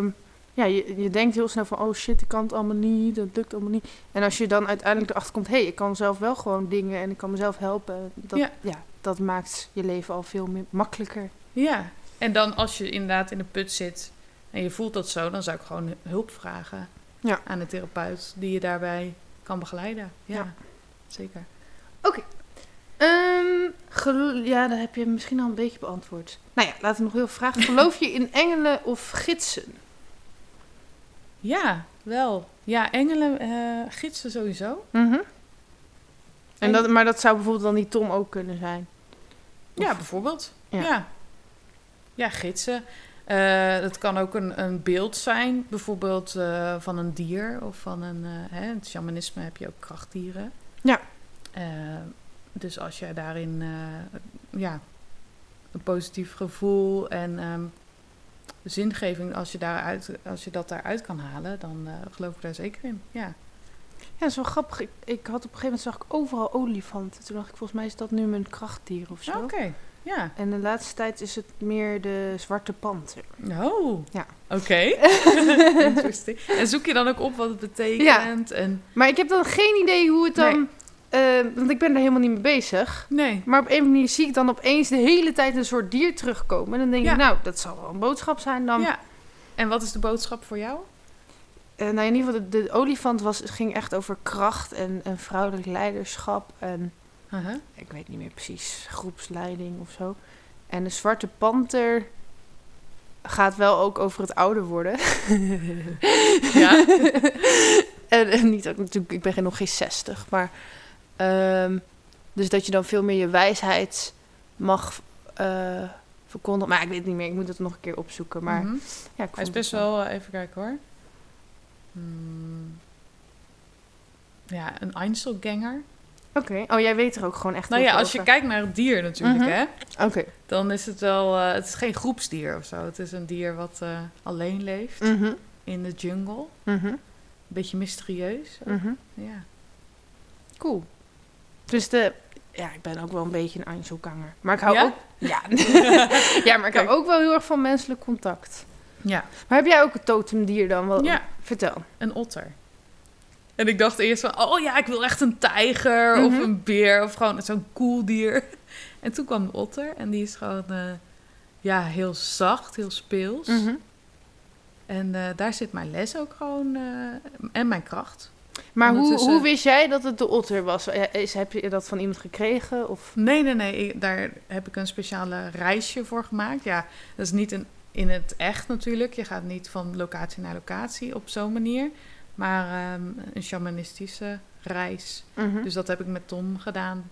En ehm, ja, die, eh, die pakt dan drums erbij. Of die pakte dan drums erbij. En die leidde me toen naar mijn krachtdier. En ja, als je dan, omdat je dan in zo'n ontspannen staat zit, eh, in zo'n open staat bent, eigenlijk, eh, dan, ja, dan komt er wat, wat je nodig hebt of zo. Ja. Ja. En, eh, oké, dus je, hebt geen eh, plantmedicijnen erbij gebruikt of Nee, zo? nee. Heb je dat wel eens gedaan, plantmedicijnen? Nee. Jij? Eh, Ayahuasca bedoel je? Of? Ja, nee, ik heb nooit... Nou, valt ehm, truffels ook onder plantmedicijnen? Nou ja, ja, maar ja. ik heb het alleen gemicrodosed twee Oké. keer. Ja. Nee, ik heb dat nooit, nooit gedaan. Alleen cacao, maar ja, dat is niet echt. Oh ja, dat heb ik ook gedaan. dat heeft geen hallucinerend effect Nee. of geen, eh, geen psychedelisch Nee, effect. nee, Ehm, dat versterkt gewoon een stofje eh, in jezelf, wat Ja. er al is. Mhm. Dus, en ik ben altijd een beetje voorzichtig met dingen buiten jezelf zoeken om een diepere ervaring te Ja. krijgen. Want ik denk dat alles wat je nodig hebt, dat al eigenlijk al in je zit. Kijk, als het voor jou heel... Kijk, voor mij is het niet echt nodig om dat Nee. te doen. Ik kan mezelf heel goed dingen inbeelden en ik kan heel makkelijk in die ontspannen staat zijn. En ja, ik kan me voorstellen als je dat minder makkelijk kan, dat zoiets wel zou helpen. Mhm. Dus truffels of eh Mhm. ayahuas- ayahuasca. Maar Mhm. Het is ook wel heftig. ja, Het is is nu wel ook wel een beetje een, een, een rage, zeg maar. En terwijl ik denk dat het niet voor iedereen even goed is. nee, Want het is best wel, je gaat ook van kotsen en zo. En het duurt heel lang. het duurt heel lang, ja. En wat, is, wat wil je? Hè? Wil je zo'n kick ervan hebben van, oh, dat heb ik gedaan? Ja, want er Of zijn de- ook wel echt mensen gewoon verslaafd aan. Ze zeggen dat het niet verslaafd is, maar er zijn echt mensen die het gewoon eh, weet ik hoe vaak per jaar doen. Ja. Ja, die zijn dan meer verslaafd aan de ervaring Ja. die het geeft misschien. Terwijl, ja, waarvoor doe je het? Mhm. Is het om... eh, Ja. Ja. Ik denk dat ik eh, voorlopig geen ayahuasca nodig heb. Nee. Maar wat heb je nou aan je otter als krachtdier voor jezelf? Voor mezelf, om Ja. dingen licht te houden en speels. Hmm. Want ik kan ook wel heel serieus worden over dingen, omdat ik juist enthousiast ben of eh er passievol over. En denk, oh ja, ik moet serieus, eh, ja, een beetje rigide, eh, rigide misschien ook wel. De otter sterft toch uit trouwens? Oh, echt? Oh, nou. Dit was gemeen van mij. Nee, dat was bijna zo. Hè. Dat was bijna zo. Nu niet meer, Oh, volgens gelukkig. mij. Nee, hij was weer teruggekomen. You survived. Oké. Ja. Ehm, dit heb ik al. Heb je nog meer hobby's behalve yoga, eh, theater, dat soort dingen? Lezen. Eh, ik ben nu bezig met mijn bruiloft plannen. Cool. Dat is echt Dus een dat is hobby. gewoon... Ja, het is niet echt een hobby. Ja, maar het ik is ook wel weer leuk. trouwen. Nee. Maar het is wel... eh, Wat ik, wat ik leuk vind, is dingen creëren. Ja. Dus ja, dan komt er decoratie bij kijken. Ja, dan ben je aan het knutselen en zo. Dus Cool. ja. Maar heb je dan ook hoe... hoe, ehm, ja, iedereen pakt trouw op zijn eigen manier. Heb je echt een draaiboek of Ja. zo? Draaiboek, dus dingen organiseren, daar, dingen bedenken en dan dat uitvoeren en maken. Dat is, eh, ja, Superleuk. mijn hobby. Dansen vind ik ook leuk. Maar vertel Ja. eens over je bruiloft. Eh, sowieso, hoe ben je ten huwelijk gevraagd? Dat was eh, een weekendje. Gingen we naar de sauna en toen hadden we een nachtje weg in een hotel. En toen ging ik heel even naar de badkamer en toen kwam ik terug en toen zat hij op zijn knieën. Ah. Dus dat was heel leuk. En eh, ik had echt verwacht, oh, ik ga huilen en zo. Maar ik was zo blij. Ik was echt eh, op het bed aan het springen. het aan het uitgillen. Dus eh, Leuk. ja, superleuk. Gewoon heel veel zin in. Ja. ja.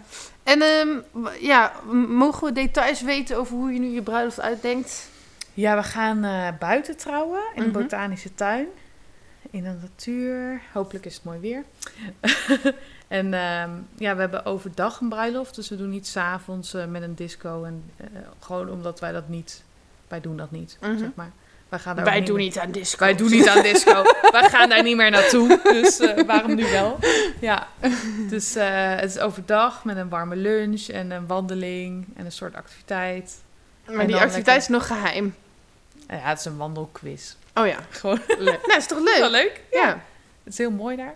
En eh, ja, dan gaan we taart eten. En, eh, is Misschien heb ik niet goed geluisterd, maar je zegt het is heel mooi daar. Waar, Ja. waar ga je trouwen dan? Botanische tuin. Oh, dat zei je. Is het. Doorn, oh ja. Ja, dat Ja. ken ik niet. Maar... Nee, En heb je al een jurk? ik heb een jurk. En volgende week ga ik hem weer passen. Mhm. Dus dat is wel heel leuk. Ja. Cool. Ja, dat kunnen we niet laten zien of zo. Nee. Maar... Dat gaat niet. En eh, dansen, eh, dat zei je net toch? Mhm. Ehm, wat voor soort dans doe je? Ja, het is nu een eh, dansconditie. Dus het is echt een mix van van alles en nog wat. En Mhm. het is gewoon puur om lekker te bewegen. En dat doe je dan eh, bij de sportschool zo? bij de sportschool. Oh ja. ja. ja. Laatst ook gedaan. in het centrum zit dat. Ken je dat? Eh, ik weet niet welke het is. Mogen we reclame maken ja, voor sportschool? ja. we willen graag wat geld van de sportschool, Ja. zeg maar. iMove. ik dans bij iMove. Ja. Ik heb dat laatst ook gedaan bij een andere sportschool. Ik weet, ik weet oprecht de naam niet meer, dus dat scheelt. Ja. Ehm, heel gek vraag, maar ik ben dus altijd geïnteresseerd in hoe mensen hun leven inplannen. Omdat ik daar zelf altijd heel veel moeite mee had. Inmiddels vind ik dat ik het best goed doe. Dus hoe plan jij je huishoudelijke taken in? Huishoudelijke. Ja. Dan heb je ook echt meteen... eh, Ja, kijk, als ik me een week heb... Het laatste op mijn prioriteitslijstje, dat is het huishouden. Eh, ik heb wel een beetje een systeem. Mhm. Want ik vind wel, wat ik wel belangrijk vind, is de was, Mhm. bijvoorbeeld. Dus ik doe woensdag eh, de was. En dan in het weekend een was. En dan ook op één die dagen ga ik zeg maar, de, de rest van de was opruimen en strijken en opvouwen en zo. En Mhm. opruimen. Dat. Dus daar zit wel een systeempje in. Mijn man, of aanstaande man, die stofzuigt. Dus daar hoef ik niet over na te denken. Doe vaak wel de kattenbakken om de twee dagen. En verder, ja, de vaatwasser gaat een beetje automatisch. Dat heb ik niet echt ingepland. Dat is gewoon kijken of zit hij vol of niet. Of, eh, ja. En de boodschappen? Boodschappen plan ik wel in, maar dat is met picknick doe ik dat. eh, Oh ja. Dus dan kan ik gewoon even rustig gaan zitten. En, Maar heb- doe je dan een bepaalde dag dat je dat eh, vast... woensdag en zondag altijd. Oh ja. Dus ook... eh, En heb je dan ook nog van, ik ga om drie uur zitten, of dat maakt dan niet zoveel uit? nee, dat maakt niet uit. Nee, ik altijd dinsdagavond of zo, of maandagavond, dat ik even ga nadenken van... Wat, ga, ja, wat hebben we nog nodig? Dan ga ik even kijken. En dat weet je uit je hoofd dat je dat moet doen. Ja, dat weet ik. Ja. Oké. En soms, ja, soms Nee, dat klinkt misschien heel raar, maar heel veel mensen praten hier volgens mij helemaal niet over. En Nee. ik heb dus heel lang moeten nadenken over wat een logisch systeem was. Dus toen dacht ik, ja, als we daar gewoon over praten met z'n allen, hoe anderen dat doen. Of misschien is het me gewoon nooit opgevallen dat mensen hier Mhm. wel over praten hoor. Nee, ja, mensen praten er niet over. Nee. Nee. Ik, ik zie wel ook in mijn omgeving, sommige mensen die doen elke dag boodschappen. Mhm. Dus die gaan om vijf uur dan kijken van waar heb ik zin in en dan ga ik dat kopen in de winkel. Nou, dat, daar zou ik helemaal gek van worden. Ik heb dat alleen gedaan toen ik naast de supermarkt woonde. Want dan Oh, is ja. het wel handig. Want dan heb je ook precies wat die dag afgeprijsd is en Ja. zo. Dat is perfect. Maar nu doe ik gewoon één keer in de week boodschappen. Mhm. Want dat boodschappen kost best wel veel tijd. Ja. Eh, ik vind het wel heel leuk om te doen trouwens. Als Uh-huh. ik niet helemaal overprikkeld ben door al het geluid. Ja. maar ehm, ja, het is gewoon praktischer als je maar één dag in de week doet. En dan Mhm. voor de hele week uitdenkt. Ja. En misschien moet je nog wel eens een keer terug. Omdat je echt iets heel belangrijks bent vergeten. Of er komt net meer bezoek dan dat je had verwacht of zo. Bijvoorbeeld. Ehm, maar dat is gewoon... Qua time management is dat wel gewoon het slimste om te doen. Eén, Ja. dag, één dag in de week lijkt mij. ja, en waar... Of inderdaad laten bezorgen. Dat is nog meer beter qua time management. Ja. En voor de rest, alle extra taken. Ik doe trouwens altijd op maandag boodschappen. Oké, je hebt wel een systeem nu. Ja. Dan. Ja, al jaren. Ja. Ook voor eh, schoonmaken en zo? Nou, ehm, op dinsdag probeer ik altijd schoon te maken. Ja. Ehm, maar ik, ik ben zo onhandig en slow met schoonmaken. Dus ik, ik krijg het nooit af. Als ik het echt goed wil doen, dan zou ik de hele week aan het schoonmaken zijn. Dus ik heb ook een schoonmaker. Die komt één keer in drie weken op zaterdag. Chill. Fijn. Dus Ja. als het dan niet lukt, dan weet ik in ieder geval dat die schoonmaker het ook nog doet. Ja. Maar doe je alles op die dinsdag? Ehm, nee, ik, ehm, ja, maar Wat- dat, ik begin gewoon aan het begin. eh, ja, dat is trouwens. Ik heb laatst gehoord dat ik beter met mijn was kan beginnen. Want nu heb ik heel vaak mijn was niet af. Maar, maar ik begin eigenlijk altijd in mijn keuken. En dan ga ik gewoon mijn hele huis. Alles wat naast Ja. elkaar komt, ga ik gewoon af. En dan, nou ja, Dan laatst ben je ik- heel lang bezig. Ja, dus misschien was dat niet de meest praktische. Nou, ik heb dat ook wel eens gedaan. Van, Mhm. oh ja, zaterdag gaan we schoonmaken. Maar dan ben je een half dag aan het schoonmaken. Ja. Dus ik hou er... Ik, ik hou het niet lang vol, sowieso. Ik word echt zagrijnig. Ja. dus, ehm, nee, dus ik doe meestal één taakje. Mhm. Wc schoonmaken. ja. Dan Maar dan heb je dus alleen een schone wc die week. Of Ja. je doet elke dag één taakje. Elke dag wel. Oh, Ja. zo. Ja, Dus je het elke een beetje opsplits. En hoe lang doe je dat dan op een dag? Ja, wc schoonmaken is 10 minuten. Oké, oh, dus het is gewoon Ehm, één taakje per dag wat je ja. doet. En de grote dingen, echt de keuken en zo, die doe ik wel meestal in het weekend. Ja. Of de badkamer. Ah, maar elke dag één taak is ook wel een slimme. Nou, ik doe eigenlijk altijd, ook altijd podcast luisteren tijdens het opruimen en schoonmaken. Oh, dus daardoor vind ik het wel heel Ja. leuk, want ik word gewoon slimmer tijdens het schoonmaken. Oh ja, misschien moet ik dat ook doen. En dan heb ik ook nog een laptop de, eh, op tafel staan. Van Mhm. als ik iets hoor wat ik heel interessant vind of wat ik moet onthouden, dan schrijf ik dat dus op. En als ik ideeën krijg, want die heb ik ook altijd natuurlijk, Ja. dan schrijf ik die ook op. Ja. En dan Perfect. heb ik mijn planner ernaast liggen, zodat ik het ook nog gelijk in kan plannen. Uh-huh. Ehm, ja, muziek luisteren vind ik ook wel leuk, maar ik vind het dus leuker om podcasts te luisteren tijdens het schoonmaken. Mhm. Ja. Jouw podcast. Nee, mijn eigen, ja, die luister ik ook wel eens, maar de meeste ken ik wel.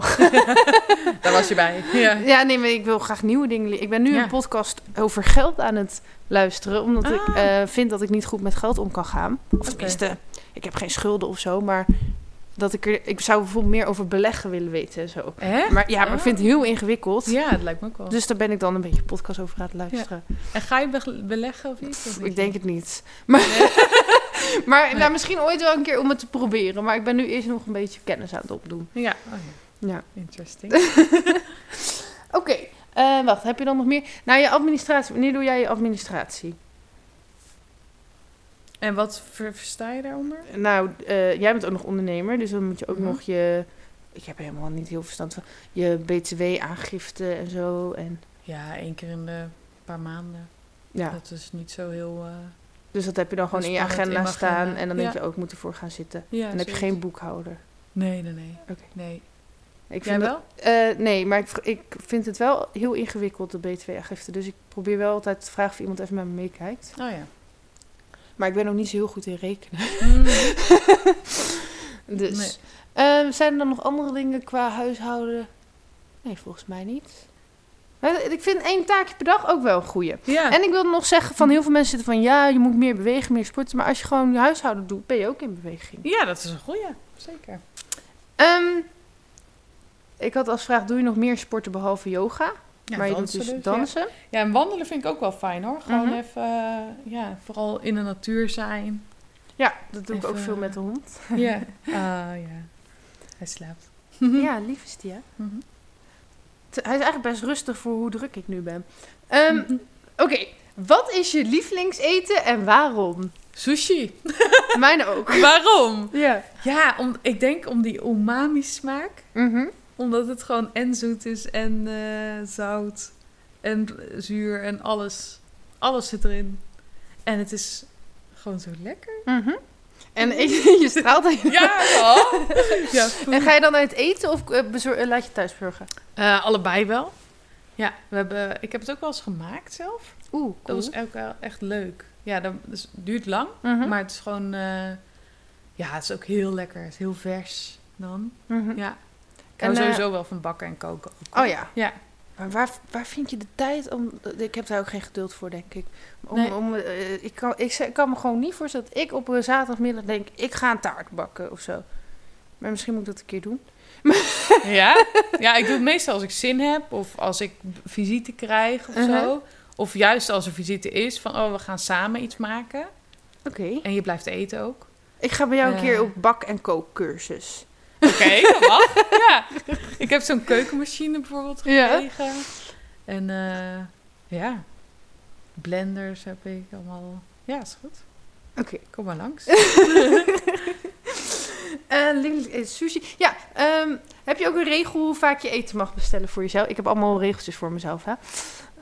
Ja, maar dat... eh, Daar hou je je niet aan. nou, dat is sinds corona is dat echt wel lastig geworden hoor. Oké. Ik mag van altijd- mezelf maar één keer in de week eh thuisbezorgd bestellen, zeg Ja. maar. Hadden wij ook. En Thuisbezorgd ook even sponsoren. Ja, dat hadden wij ook. En sinds corona is dat gewoon echt twee keer geworden in de week. Ja, het is wel lekker. En als je het kan missen. Ja, en bij de corona was het ook ons uitje of zo. Ja. Van, oh ja, er is niks leuks. Mhm. Je kon niet ergens gaan eten of zo. Nou, en dan was dat onze... ja, onze guilty pleasure. En met de corona heb ik ook wel veel meer gepicnict. oh, Toen ja. het, als het mooi weer is tenminste. Mhm. Dat ga je dan toch eerder doen. ja, Ehm, ja. en we gingen ook wel eh, langs de McDonald's doen en zo. Dat doen we nu helemaal niet. Nee. Maar eh, dat was ook even een uitje. Ja. Hoe vind je je eigen rust? Nou, ja. Eh, op tijd naar bed ook. Mhm. Naast yoga mediteren. Op tijd naar bed. Ook wel opmerken van... ehm, als, als ik nog heel erg in mijn hoofd bezig ben met werk of zo. Van, eh, nou ja, ik ben er nog mee bezig. Maar ik ben nu hier, weet je wel. Het hoeft niet meer. Gewoon zo een beetje Ja. tegen jezelf praten, als het Mhm. ware. En, en ook daarin je grens eh, bewaken. Ja, want, want Ja. ik heb wel, als ik heel veel dingen tegelijk doe of zo, en dan, eh, dan wordt het een beetje chaotisch en dan ben ik de helft vergeten van bepaalde dingen en zo. Ja. En dan kan ik me s'avonds wel heel druk maken van shit, dit heb ik niet af, of dit heb ik niet goed voorbereid, of dit ben ik half vergeten. Ja. Heb jij dat ook? Ja, ik had dat heel erg. Mhm. En ik, ik ben ook hartstikke enthousiast en ik wil eigenlijk van alles doen. Mhm. Maar ik, ik, de laatste, het laatste jaar merk ik wel dat ik daar een beetje mee aan het werken ben. In Mhm. de zin van hoe minder, hoe beter. Ja, ja. En als ik dus één ding goed doe en daar mijn focus op leg, dan haal ik er ook meer uit ja of zo. is ook. En dat is niet erg dat ik dan al die andere dingen niet hoef of Mhm. niet doe. Ehm, ja. Ja. Maar dat ben ik een beetje... ja, dat minder geldt- is meer of zo. Ben ik het mee eens. Alleen bij mij is het ook dat ik zeg maar heel veel dingen tegelijk ben opgestart. En eh, dat je sommige dingen gewoon nog even moet... Ja, moet niet, maar handig is om af te maken, zeg maar. Mhm. Ik ik bedoel, ik heb die liedjes geschreven, het album gemaakt. Dan komt er binnenkort de release party. Ik kan moeilijk gaan zeggen, ja jongens, ik heb er geen zin meer in. Nee, nee, nee, ja, dat maar dan ben je dus heel... Ja, en Ja. dan heb je ook nog die podcast en dan... Ja, Ja, soms eh, moet je even door. Of en ja, moet niet. en maar- helpt het jou dan ook als je het in gaat plannen ook? Ja, dus ik heb nu echt... Ik, vroeger was ik alleen een chaot. En nu ben ik een hele gestructureerde chaot. Ja, dat maakt wel ik ben uit, nog steeds altijd al mijn spullen kwijt, zeg maar. Mhm. Ehm, maar ik heb elk uurtje van mijn dag ingepland. Elke uur? Ja, Wow. maar eh, eh, eh, ik heb heus wel eens dat ik spontaan iets doe... omdat dat dan gebeurt en handiger is of zo. Ja. Dus het is geen gevangenis waar ik me per se aan moet houden. Nee, Maar ik probeer me zoveel mogelijk aan die planning te houden. oké. En dan de afspraken die echt niet gemist mogen worden... Ja. die staan dan ook nog weer los op een bord in mijn slaapkamer. Oh joh. dus dan Ja. word ik zo 's ochtends wakker. En dan zie ik bijvoorbeeld... Nou, tien uur komt Elina. Ja. Dus, de, ja, dus dat zijn vaak maar één, twee, maximaal drie dingen... die echt belangrijk zijn voor die dag. En dat zie ik dan gelijk op mijn planbord staan. Mhm. En wat doe je daar En de ja, dus, nou, dat is dus... Dan ben je nog wel aan het werk. Of ehm, dingen aan het doen. Ja, dus dat is dan eh, opruimen, schoonmaken, hond uitlaten. Ja. ehm, ah, ja.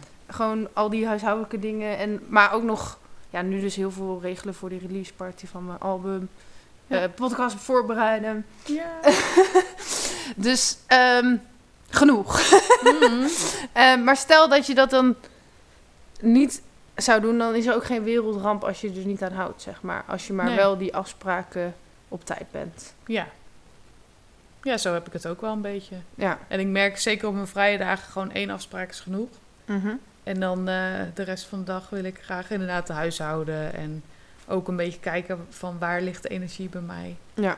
Van eh, ja, wat ga ik doen? ja, dus dat geeft voor mij wel heel veel rust, zo'n eh, planning. Wat fijn. Ja. Ja.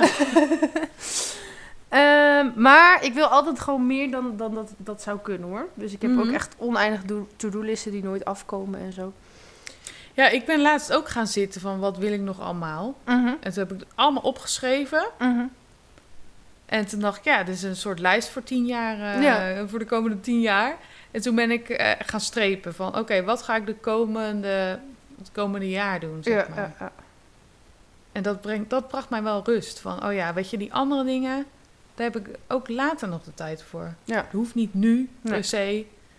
Eh, ja. ja, want ik had dan ook in mijn hoofd van... Ja, ik wil eigenlijk ooit nog wel zo'n heel afgetraind, gespierd lichaam. En als ik dat dan... Waarom? Waarom gewoon om te kijken of dat kan, zeg maar. oh ja, ja. En ik dacht, ja, als ik dat wil, moet ik dat nu doen. Want nu ben ik jong. Mhm. En op je vijfde is dat best lastig om nog te gaan doen, zeg maar. Waarom niet? ik, ik ken ook mensen die van 50 die heel erg veel zijn afgevallen en opeens afgetraind zijn. Ja. En, ja. Nou, misschien moet ik dat Why dan not? uitstellen naar later. Want het is Ja. niet per se nodig nu of zo. Nee, het is inderdaad prioriteiten stellen van wat is nu belangrijk. En, ja. en word je daar ook blij van, of niet? Of is het gewoon... Ik, ehm, nou, ik denk dat ik het best leuk vind, om, maar ik ben nu eigenlijk ook wel tevreden met mijn lichaam. Maar ik, ik vind het gewoon een leuk experiment hoe Mhm. ver mijn lichaam daarin zou kunnen gaan, zeg Mhm. maar. En dan zonder dat het anorexia-verhalen worden of zo. Ehm, Oké, we gaan verder naar de vraag. je hebt toch merk ik wel, als ik, altijd als ik met jou praat, Mhm. ben ik altijd veel te veel aan het woord. Maar jij bent zo goed in luisteren. Ehm, Ja, ik zei al van een podcast met mij is best wel lastig. ik ga, ik ga heel, heel snel in de luisterende eh, rol. ja, hoe Komt, nou, dat is wel een goeie. Hoe komt dat? Hoe komt dat? Ja, Nou. ik ben gewoon heel erg afgestemd, denk ik, op mijn omgeving. Mhm, Ik ben altijd aan het kijken wie is de ander. mhm, Ook omdat dat in mijn beroep zit. mhm. Als therapeut, maar ook als yogadocent ben je aan het... eh, hè, als je een les geeft, ben je aan het kijken hoe is het met de rest. En eh, ja, dus dat zit er een beetje ingebakken. Ja. En ik ben ook heel erg in een, in een familie opgegroeid waar dat een soort standaard was. Van, eh, ja, je, eh, je kijkt echt... Ja, het is goed om na- naar de ander te kijken en voor de ander te zorgen als dat nodig is. Ja. Ja. Aan de ene kant heel mooi. Ja. Maar ja, ik weet niet. Nee, dat, dat is gewoon mooi. ik zit te denken... Maar nee, er is geen maar. in een podcast niet nou, handig. ik vind het gewoon irritant dat ik nu weer de hele tijd die aandacht zit op te eisen. Maar dat zit gewoon een beetje in mijn karakter. Ik kan er ook Ja. niks aan doen. Nou ja, maar hoef je niet irritant te vinden. Ik vind het hartstikke leuk om naar je te luisteren. Nou, gelukkig. Wat is je favoriete yoga-houding en waarom? Wow, moeilijke vraag. Waarom? Ja, ik heb er een aantal wel. Een aantal. Wacht even hoor. Eh, die. ehm, De ene waar je wijd been staat en dan voorover buigt. Mhm. En waarom? Hij heeft, hij heeft geen dat is nu even, hè? Mhm. Want kijk, ik merk ook wel, door de jaren heen wisselt dat ook Ja. wel, hè? Je hebt het misschien... Ik heb een tijd de wielhouding heel fijn gevonden. Vind ik nog steeds. Dat is ook omdat mijn lichaam dat makkelijk kan, zeg maar. Eh, en nu vind ik die vooroverbuig zo fijn. Ja, omdat ik merk gewoon als ik daarin sta, dat, dat brengt meteen rust of zo. Kan je hem uitleggen voor mensen die niet aan yoga doen wat ze moeten doen? nou, je hebt een yogamat of je staat gewoon op de grond. En dan zet je je voeten uit elkaar. Dus je maakt van je lijf eigenlijk een soort X. Dus je spreidt je armen. Dan zet je je handen in je zij. Dan maak je je lang, je ademt in. En op een uitademing buig je dan voorover. Met een lange rug. En dan voel je je...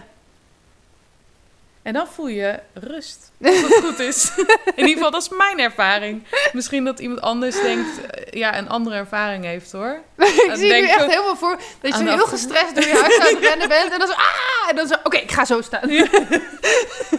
Nou ja, het helpt wel, denk ik wel. Ja, je brengt zeg maar het, ja, je heupen breng je dan boven je hoofd. Mhm. En dat heeft wel een kalmerend effect Ja. over het algemeen. Het kan ook zijn dat je achterkant van je benen gewoon heel erg gaat voelen. Dan moet je even je knieën een beetje buigen. Dan, eh, Ehm, wat is je favoriete vorm van yoga en waarom? Ja, ik vind toch wel eh ja, Hatha Vinyasa yoga heel fijn. En waarom? Waarom? Omdat je heel erg met de adem werkt. Ja, dat doe je in alle yoga Ja. vormen natuurlijk. Ja, het is de actieve, actieve vorm is het. Ja, dus de ontspanning daarna. Kijk, je hebt altijd een eindontspanning hè, aan, de- aan het einde van de les. Maakt niet uit wat voor vorm van yoga je hebt gedaan. Maar in de eindontspanning voel ik me toch wel anders als ik een actieve vorm heb gedaan dan dat ik een passieve vorm heb gedaan. Voel je je meer ontspannen? Ehm, voel ik me dan meer ontspannen? Ik kan denk ik de energiestromen die door je lijf gaan, Mhm. worden voor mij ja, makkelijker te behappen in een actieve les. Hmm. Ik hou dus eigenlijk, zeg maar, ik, ik vond jouw hatha les ook altijd heel fijn even vergelijken. Maar ik vind yin yoga en restorative denk ik toch het meest fijne. Ja, dat kan. en waarom? Waarom vind je dat? Eh, ja, ik hou gewoon, ook al klink ik nu niet zo, ik hou van heel erg lui zijn. ja, daar, daar krijg ik echt energie van. ja, En ik kan ook heel lang, heel goed, heel lang in een, één houding liggen. ja. Ja. Ja, ik zit even te denken. Ja, ik kan dat ook wel. Maar misschien ligt daar mijn uitdaging niet echt. Oh, zo, ja. Nee, bij mij is het, het gaat misschien niet om de uitdaging, inderdaad. Maar ehm, ik heb het gewoon echt nodig. En Ja. ik vind het moeilijk om mezelf toestemming te geven om te ontspannen. Oh, En ja. gewoon ook eh, waar ik ook ben. Mhm. En bij de yoga mag ik dat dan wel van mezelf. Dus ik Ja. moet, ja, dat heb Mooi. ik gewoon nodig. Ja. ja. En eh, ik deed de laatste tijd vooral Kundalini yoga. Maar dat Oh, was ja. ook omdat ik dan zingen erbij heb en gongs. En, eh, Hoe was dat? Ehm, ja, dus dat heb ik nu ongeveer een jaar gedaan. Dat vind ik wel minder rustgevend. Want het- je hebt veel kortere meditaties en helemaal niet heel lang in één houding of zo. Maar het was wel goed om, om voor mijn conditie meer en voor mijn spieren. Dus het is veel meer van alles een beetje wat, denk ik, of zo. Ja, klopt wel. En dat, ja, dat vind ik eigenlijk ook wel... Voor de balans vind ik Kundalini yoga misschien wel het beste. fijn. Ja. Ja. Alleen als je echt helemaal burn-out bent, zou ik daar niet mee beginnen. Nee, zeker niet. Absoluut niet. En dat, Nee, was, dat ik- was wel toen ik Ja. met yoga begon. Oh ja. Ehm, we gaan een beetje afronden. We hebben nog vijf minuten. Aha. Dus als er iets is wat je echt nog wil vertellen, wat ik niet heb gevraagd, dan kan het nu. Roep maar. Nee, ja. Nee, ik vond je vragen heel eh, ja, verdiepend en eh, interessant om over na te denken van hoe zit dat. En eh, Mhm. ja, Cool. Ehm, hoe wil jij herinnerd worden als je bent overleden? Dus we gaan nu naar de afrondende vraag. ja, dat merk ik. Als ik ben overleden. Ja. Gewoon als een prettig persoon. Mhm. Ja. En wat is een prettig persoon? Gewoon iemand die om anderen gaf. En ehm, ja. Vro ja, vrolijk niet. Vrolijk, ja. Maar ik vind het wel... Ja, Jij, hebt ik weet echt, het niet zo goed. jij hebt volgens mij echt heel veel wijsheid in je. Ja. Ja, wijze mensen zijn ook vooral luisteraars meestal. Ehm, maar je bent altijd zo bescheiden. Oké. ja, daar kan ik me wel in vinden. Mijn vader is dat ook wel. Ik heb dat een beetje van mijn vader, Ja. denk ik. Die is- ook heel erg nadenkend. En, Mhm. eh, of heel, ja, een beetje introvert. Ja, En die is absoluut heel bescheiden. Ja. Ja. dat is misschien niet heel handig nu dat ik dit zo bedenk bij de afronding, maar maakt niet uit, zijn geen Ja. regels. Ja. Ehm, word je daarin wel eens onderschat of zo, dat mensen niet doorhebben hoeveel inhoud jij hebt? Eh, onderschat weet ik niet. Ik, ik werk wel heel goed op uitnodiging. En eh, op, als iemand mij vraagt van... hé, hey, wat vind je daarvan? Ehm, en ik ben mezelf ook wel bewust van... oh, ik mag mezelf wel wat meer laten zien. Dus eh, ja, Nou, dat doe je nu. Dus dat doe ik nu. Ja, dus daarom heb ik ook ja gezegd op de Ja. podcast. Van, oh ja, oké, dat is wel buiten mijn comfortzone. Ja, ja. Dus dat is wel, eh, ja, wel mooi om, eh, om te doen. Ik heb trouwens ooit. ehm, ja, ik herinner jou ook gewoon als een mooi persoon. Als je zou maar één eh, yogales van jou vond ik echt het meest fijne. Eh, was volgens mij een hatha-les waarin je een verhaal ging vertellen. Ja. Ehm, ik weet alleen niet meer precies hoe het verhaal ging. Iets met. kan het zijn dat het over een olifantje ging? Het ging over Ganesha, ja. Oh ja, dat, is, ja, dat is natuurlijk een olifant. Huh? En over de maan. Ik weet niet precies, maar. ja, klopt. ehm, het heeft me trouwens niet helemaal helpen met ontspannen, want mijn hoofd ging helemaal aan. ja. Maar ik vond het een hele mooie creatieve les waarvan ik dacht van volgens mij zou geen enkele andere docent dat zo doen, Nee. zeg maar. ja, dat is ook wel waar ik me nu op focus. Mhm. Als ik ga lesgeven, dan neem ik een thema. En dan eh, probeer ik daar een verhaal of metaforen voor te vinden. Ja, Eh, zodat de dramatherapie, zeg maar, de verhalen, het werken met verhalen en de yoga dan samenkomen. Ja. Dus dat, eh, ja, daar, dat maakt jou Ja. uniek, denk ik. ja, dat denk ik ook wel. Ehm, nou, nog één minuut. Ja, dan moeten we toch gaan vragen. Mhm. St- eh, stel je voor, mensen hebben jou nodig. Oké. Eh, mensen, ze is dus heel wijs en heel leuk en heel aardig. Nee, ik- dan moet ik dus even, want Oké, je, ja. dat doe je. Dus eh, je hebt daar echt nodig ja. voor yoga of eh, dramatherapie.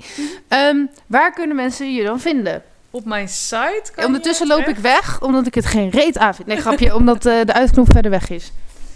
Je kan naar mijn site gaan en dat is www.elinalicht.nl. Eh, je kan een mailtje sturen naar info.elinalicht.nl.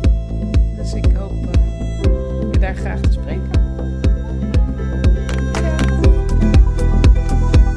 Meer weten?